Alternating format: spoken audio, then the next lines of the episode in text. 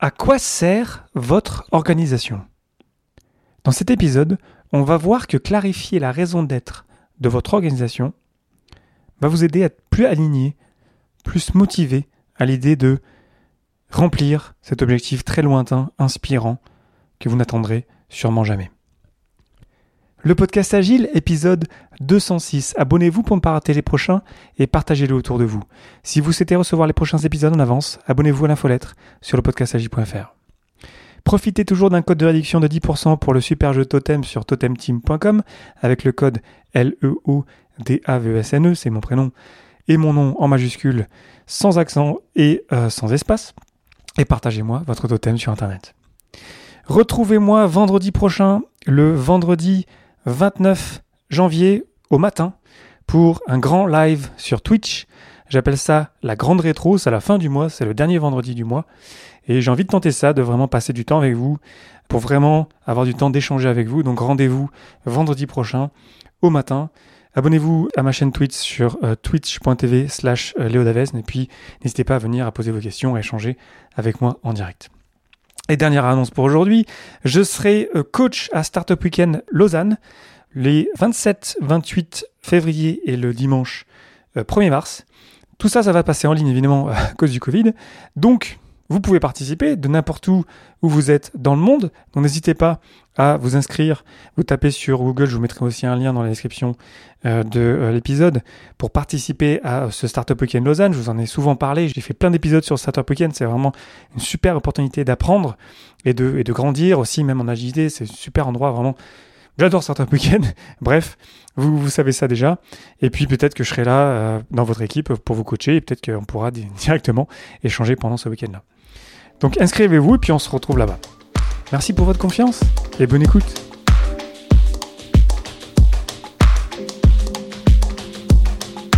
Bonjour, bonsoir et bienvenue dans mon complexe. Vous écoutez le podcast Agile.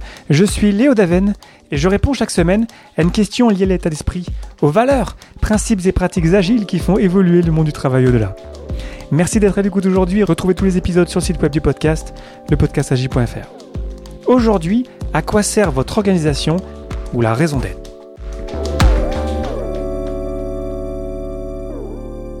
Dans l'épisode précédent, l'épisode 205 sur les vecteurs décisionnels, on parlait de ces petits éléments qui nous permettent de nous diriger et de sentir quelle serait la meilleure décision à prendre à l'instant T.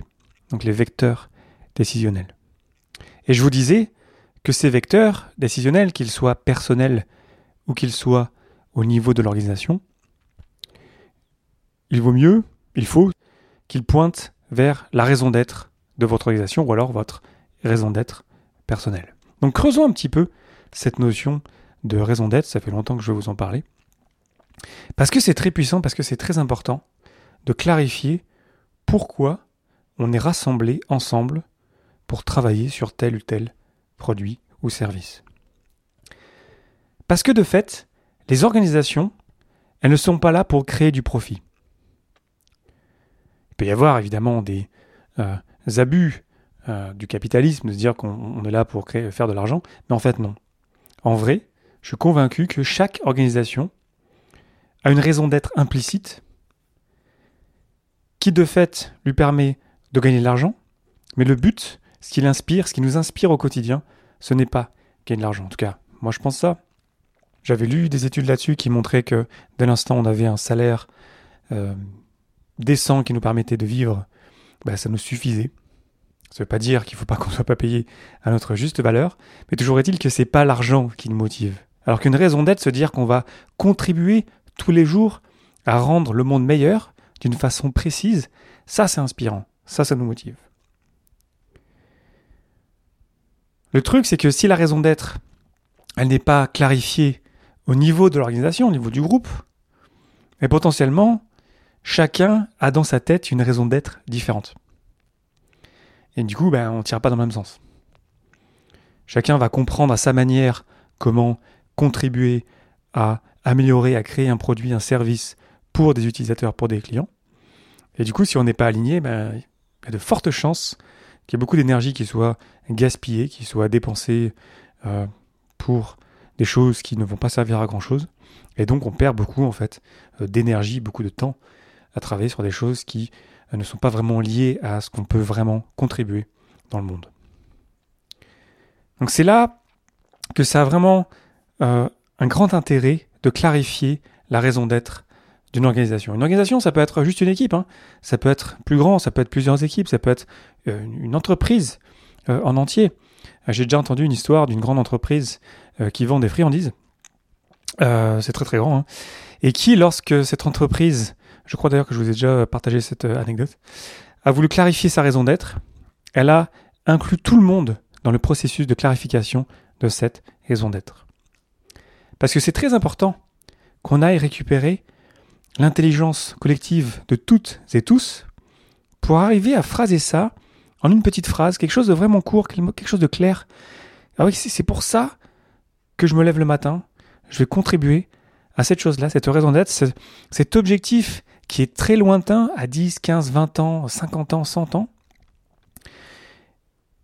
Et parce qu'il est irréalisable aujourd'hui, il va bien falloir qu'on découpe ça en objectifs plus proches, plus euh, qu'on puisse qu'on puisse sentir au quotidien.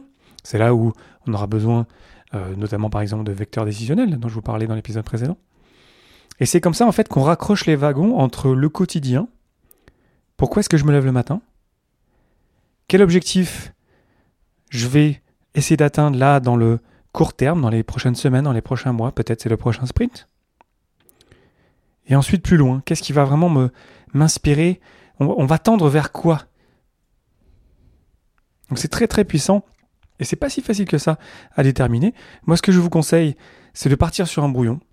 Souvent c'est les fondateurs d'un projet euh, d'une organisation qui vont proposer un brouillon, mais ensuite il faut vraiment intégrer les retours, je pense, de toutes et tous, pour qu'on puisse tous le comprendre. C'est ça en fait la problématique, c'est que s'il n'y a que le fondateur ou la fondatrice de l'organisation qui comprennent euh, la raison d'être, bah, ça sert à, rien en fait. Parce que l'idée c'est un outil de communication, qui n'est pas d'ailleurs un outil marketing, hein, c'est de la communication interne, pour qu'on arrive à se comprendre, à se dire, ok, c'est pour cette raison que l'organisation existe. Tout comme par exemple lorsque vous démarrez un sprint, vous avez un objectif de sprint, c'est la, la raison pour laquelle le sprint existe, c'est l'objectif de sprint. Et ça permet vraiment en fait de se rassembler, de rassembler les énergies et d'avancer tous ensemble vers cet objectif, vers, vers cette raison d'être. Et de fait, quand on y va tous ensemble, ben, en fait, on est tout simplement meilleur. Évidemment. Donc sur la base de votre contexte, des ressources que vous avez à disposition, des talents, des personnes, des capacités que vous avez autour de vous, du produit que vous êtes en train de construire, du marché dans lequel vous êtes, de l'histoire de l'entreprise aussi. Quel est le potentiel le plus profond, le plus puissant que l'organisation peut aider à créer dans le monde? Et pourquoi le monde en a-t-il besoin? Donc c'est puissant hein, comme question. Et ça va nous amener à faire des choix, à exclure des possibilités, et c'est très bien. À la fin de la journée, finalement, une raison d'être, c'est une espèce de manière de clarifier. On veut rendre le monde meilleur, mais euh, pourquoi? Et avec quelle intention? Mais on peut quand même être précis. Hein. C'est pas juste rendre le monde meilleur et ok, ça suffit. On a tous un angle différent pour attaquer ce, challenge, ces, ces besoins qu'on veut remplir de nos utilisateurs. Donc c'est puissant la raison d'être. C'est vraiment quelque chose de euh, qui est pas, ça mérite vraiment d'y penser, ça mérite de le clarifier parce que dès l'instant où c'est clair pour tout le monde, bah, le niveau d'énergie euh, se ressent en fait. Euh, c'est vraiment quelque chose que moi j'ai vécu dans différents cercles. Je travaille dans une organisation, on fait l'holacratie, donc chaque cercle a une raison d'être. Chacun de mes rôles a une raison d'être. Donc ça fait beaucoup de raisons d'être quand même à la fin de la journée, mais ce qui compte vraiment, c'est la raison d'être globale de l'entreprise qui m'inspire au quotidien pour arriver à avancer un peu plus près euh, de cette raison d'être chaque jour. Attention à ne pas confondre la raison d'être avec euh, mettre le comment dedans. Il n'y a pas de comment dedans, c'est vraiment le pourquoi. Attention à ne pas en faire un argument marketing. On n'est pas en train de faire du marketing, là, il faut que ça soit vrai. On n'est pas là pour vendre des choses même à nos employés, si vous voulez, à nos collaborateurs. Il faut que ça soit... C'est du no bullshit, quoi. Et c'est pas non plus une stratégie. C'est vraiment la raison d'être. Le pourquoi est-ce que l'entreprise existe. Donc c'est une petite phrase c'est peut-être parfois peut-être un petit paragraphe qui permet de clarifier le rôle de l'organisation dans la société. À quoi elle sert, votre organisation? Quelques exemples euh, pris comme ça un petit peu euh, au hasard. Lego, on a tous joué à des Lego. Inspirer et développer les constructeurs de demain. Ça, ça m'inspire déjà. Je, lis ça, j'ai envie d'aller bosser chez Lego. Voilà, inspirer et développer les constructeurs de demain. Là, je pense qu'on ressent bien en fait cette idée de, de raison d'être, qui, est puissante, qui, qui s'arrêtera jamais aussi. Vous avez vu, y a pas, forcément un objectif qui a une fin, hein. mais ça va toujours nous tirer vers l'avant. On va, vouloir tendre vers ça chaque jour. La raison d'être de Google, rendre les informations accessibles et utiles à tous. Décathlon, le sport partout pour tous. Quand on entend ça, on sait pourquoi on veut contribuer à cet effort, ce qui nous donne beaucoup d'énergie, beaucoup de motivation. Donc c'est excellent euh, de clarifier la raison d'être pour euh, générer de la motivation euh, chez nos collaborateurs. Ça, c'est un premier intérêt. Le second aussi, c'est que lorsqu'on va recruter, bah, du coup, on va attirer des gens qui sont intéressés par cette raison d'être-là. Les personnes ont peut-être une raison d'être qui est quelque part un petit peu alignée d'une certaine façon vers cette raison d'être de l'entreprise. Maintenant, il ne faut pas les mélanger non plus. Parce que on est tous uniques, on a tous un, quelque part une, notre propre sensibilité. Donc je vais venir dans l'épisode euh, prochain sur revenir euh, sur comment on peut contribuer de la meilleure manière possible à améliorer quelque part notre monde actuel. Donc déjà ces deux points-là pour moi, euh, la motivation euh, des personnes et ensuite euh, le recrutement, déjà rien que pour ça, ça vaut vraiment le coup de vraiment y passer du temps, d'y investir de l'argent, de vraiment inclure tout le monde dans la discussion. Ça ne veut pas dire que ça va durer très longtemps. Il y a des pratiques qui permettent d'intégrer les décisions vraiment très facilement, très rapidement. Pour faire ça, pour vraiment se dire, ok, ben voilà, c'est ça notre raison d'être. Et ensuite, dès l'instant on l'a fait une première fois, c'est très bien, mais là c'est juste un brouillon. Ça restera toujours un brouillon. Ça évoluera. Il faut que ça évolue. En tout cas, ça c'est mon avis. C'est ce que dit aussi euh, Frédéric Laloux dans ce fameux bouquin sur le mouvement TIL, sur, euh, dans son bouquin euh, Reinventing Organizations, où il mentionne les organisations qui ont une raison d'être évolutive. Parce que je vous ai dit que la raison d'être, ok, on se base sur, par exemple, les ressources qu'on a aujourd'hui, les talents qu'on a aujourd'hui, le positionnement, euh, l'histoire de l'entreprise, l'espace de marché, etc. Donc il y a plein de paramètres qui vont changer. On l'a vu en 2020, euh, évidemment, avec le virus. Donc sûrement qu'il y a des organisations qui ont euh, mis à jour leur raison d'être à la lumière de l'évolution du monde due au coronavirus. Ça me surprendrait pas du tout. Donc il ne faut pas non plus accrocher ça sur un mur et se dire ça va rester ça tout le temps comme ça. Il faut aussi l'intégrer et aussi euh, encourager les nouveaux employés, les nouveaux collaborateurs à clarifier ça. Parce que parfois c'est clair pour tout le monde à l'intérieur, mais on est dans notre bulle et puis on se rend pas compte en fait que c'est pas hyper clair finalement et que ça pourrait être mieux. Donc attention, euh, petite euh, alerte là-dessus, de pas rester figé dans une raison d'être. Elle peut évoluer, ça veut pas dire qu'il faut qu'elle change tous les quatre matins, évidemment que non, mais il faut qu'on accueille le changement. On en revient à la quatrième valeur du manifeste, vous la connaissez, l'adaptation au changement plus que le suivi d'un plan.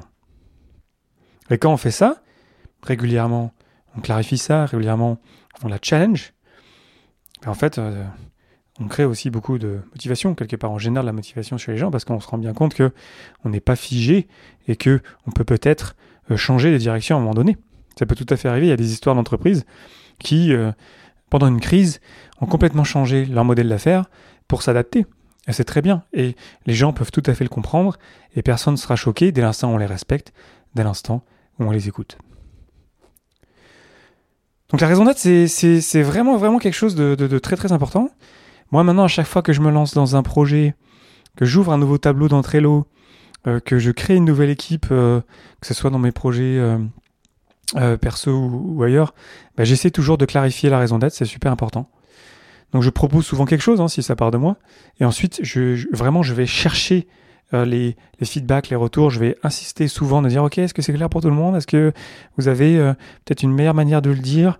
Parce que parfois la, la- la beauté de, de la langue française, ou que ce soit en anglais ou n'importe quelle langue, c'est qu'on peut exprimer une idée de plein de manières différentes, soit parfois avec des verbes, soit parfois avec des, des, euh, des noms.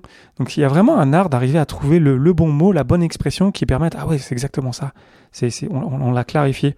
Et ce processus-là de, mon expérience, il est progressif, il se fait par étapes et c'est souvent en intégrant euh, les, les, retours des nouveaux arrivants en fait. C'est très puissant de demander aux nouveaux arrivants, ok, est-ce que c'est clair pour vous? Si c'est pas clair pour eux, ça veut dire que c'est pas suffisamment clair. On peut encore l'améliorer. Donc c'est c'est vraiment important. Donc je vous invite à peut-être lancer des brouillons dans vos équipes, dans vos organisations pour clarifier ça. Pourquoi est-ce que vous êtes rassemblés ensemble? Peut-être que vous avez des accords d'équipe euh, peut-être que vous auriez besoin de clarifier une raison d'être si vous ne travaillez pas déjà en holacratie ou en sociocratie. Parce que vraiment, ça va vous aider à vous aligner, à vous comprendre. Et ça vaut vraiment le coup, en fait, de passer du temps à, faire ça. Donc n'hésitez pas à m'écrire euh, si vous avez des questions là-dessus, parce que euh, moi, je n'ai pas envie de vous décrire comment faire ça, parce qu'on peut faire ça de plein de manières différentes. Il faut que ça soit intégratif. C'est tout ce que je vous dis. ensuite, bien sûr, évidemment, il faut se respecter, s'écouter. Et ça peut très bien se faire dans plein de contextes différents. Donc voilà, j'espère que ça vous aura inspiré. N'hésitez pas à partager cet épisode autour de vous à quelqu'un que ça pourrait intéresser. Réagissez sur Twitter, LinkedIn, Facebook et compagnie euh, comme d'habitude. Ça fait toujours plaisir de vous lire et puis d'entendre euh, vos retours. N'hésitez jamais d'ailleurs à me taguer publiquement. Et puis, euh, on se retrouve pour en discuter sur Internet ou dans la communauté des agistes. Voilà, je vous remercie infiniment pour votre attention et vos réactions. C'était Léo Daven pour le podcast Agile et je vous souhaite une excellente journée et une excellente soirée.